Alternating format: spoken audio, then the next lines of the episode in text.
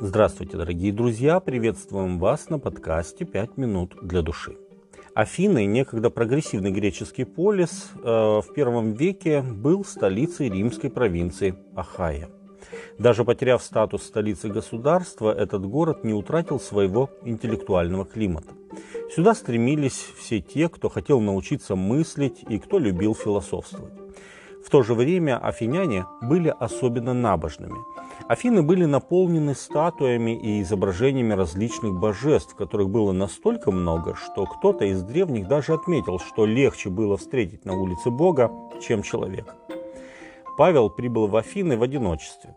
А Сила и Тимофей остались в Македонии, но они должны были поскорее присоединиться к Павлу.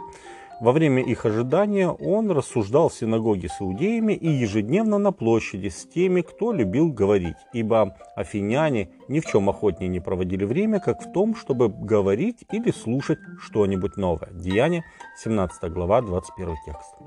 Эти дискуссии Павла не остались незамеченными, так как некоторые из эпикурейских исторических философов стали с ним спорить. А затем они отвели его в Ариапак, то есть на Марсов холм, где дали ему возможность высказать и объяснить то неслыханное ими доселе учение, которому он учил. Стоит отметить, что именно Афины стали тем местом, откуда по всему миру распространилось влияние различных философских направлений. Кстати, влияние этих направлений мы испытываем и сегодня.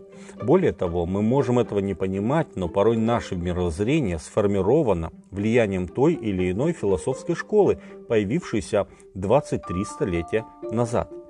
Писание говорит о представителях двух направлений философской мысли, которые заинтересовались учением Павла – эпикурейцы и стоики. Эпикурейцы берут свое имя от Эпикура, мыслителя IV и III веков до Рождества Христова. Суть их мировоззрения можно свести к следующим постулатам. Они верили, что человек – это результат естественного развития природы. Боги, если они есть, то они не вмешиваются в жизнь людей и в земные дела – Судьба человека зависит от него самого, а не от богов. Со смертью все заканчивается, и наслаждение – это главная цель бытия. При этом наслаждение рассматривалось прежде всего как отсутствие страданий, а не как возбуждение чувств. Другими словами, для Павла, да и для нас, наверное, эпикурейство равнялось атеизму. Оппонентами эпикурейцев в каком-то смысле были стоики – они берут свое название не от имени основателя, коим был Зенон Китейский, а от места, где он учил – Поикили Стоа или Пестрая колоннада. Они учили, что истинная мудрость состоит в том, чтобы быть хозяином, а не рабом обстоятельств.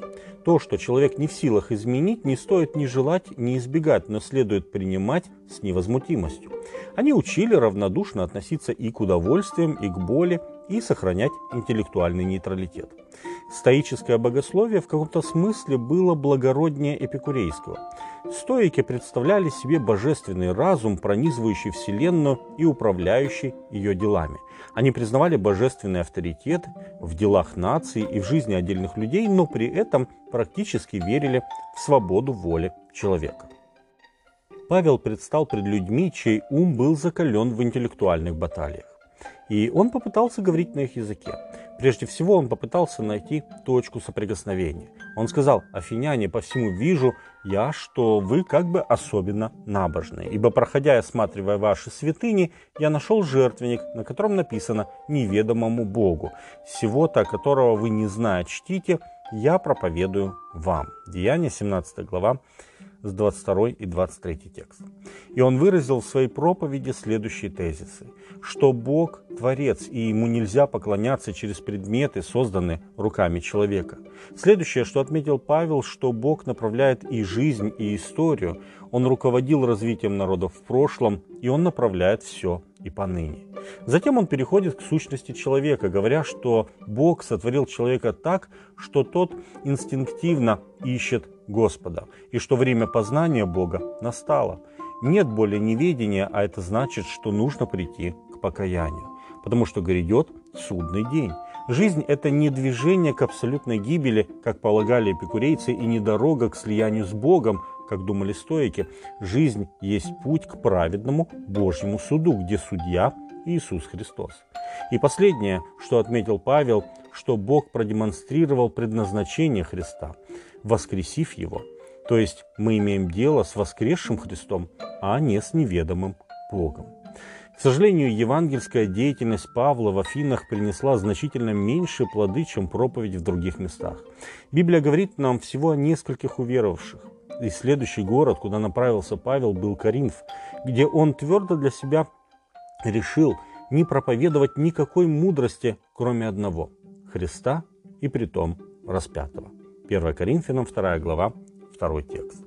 С вами были «Пять минут для души» и пастор Александр Гломоздинов.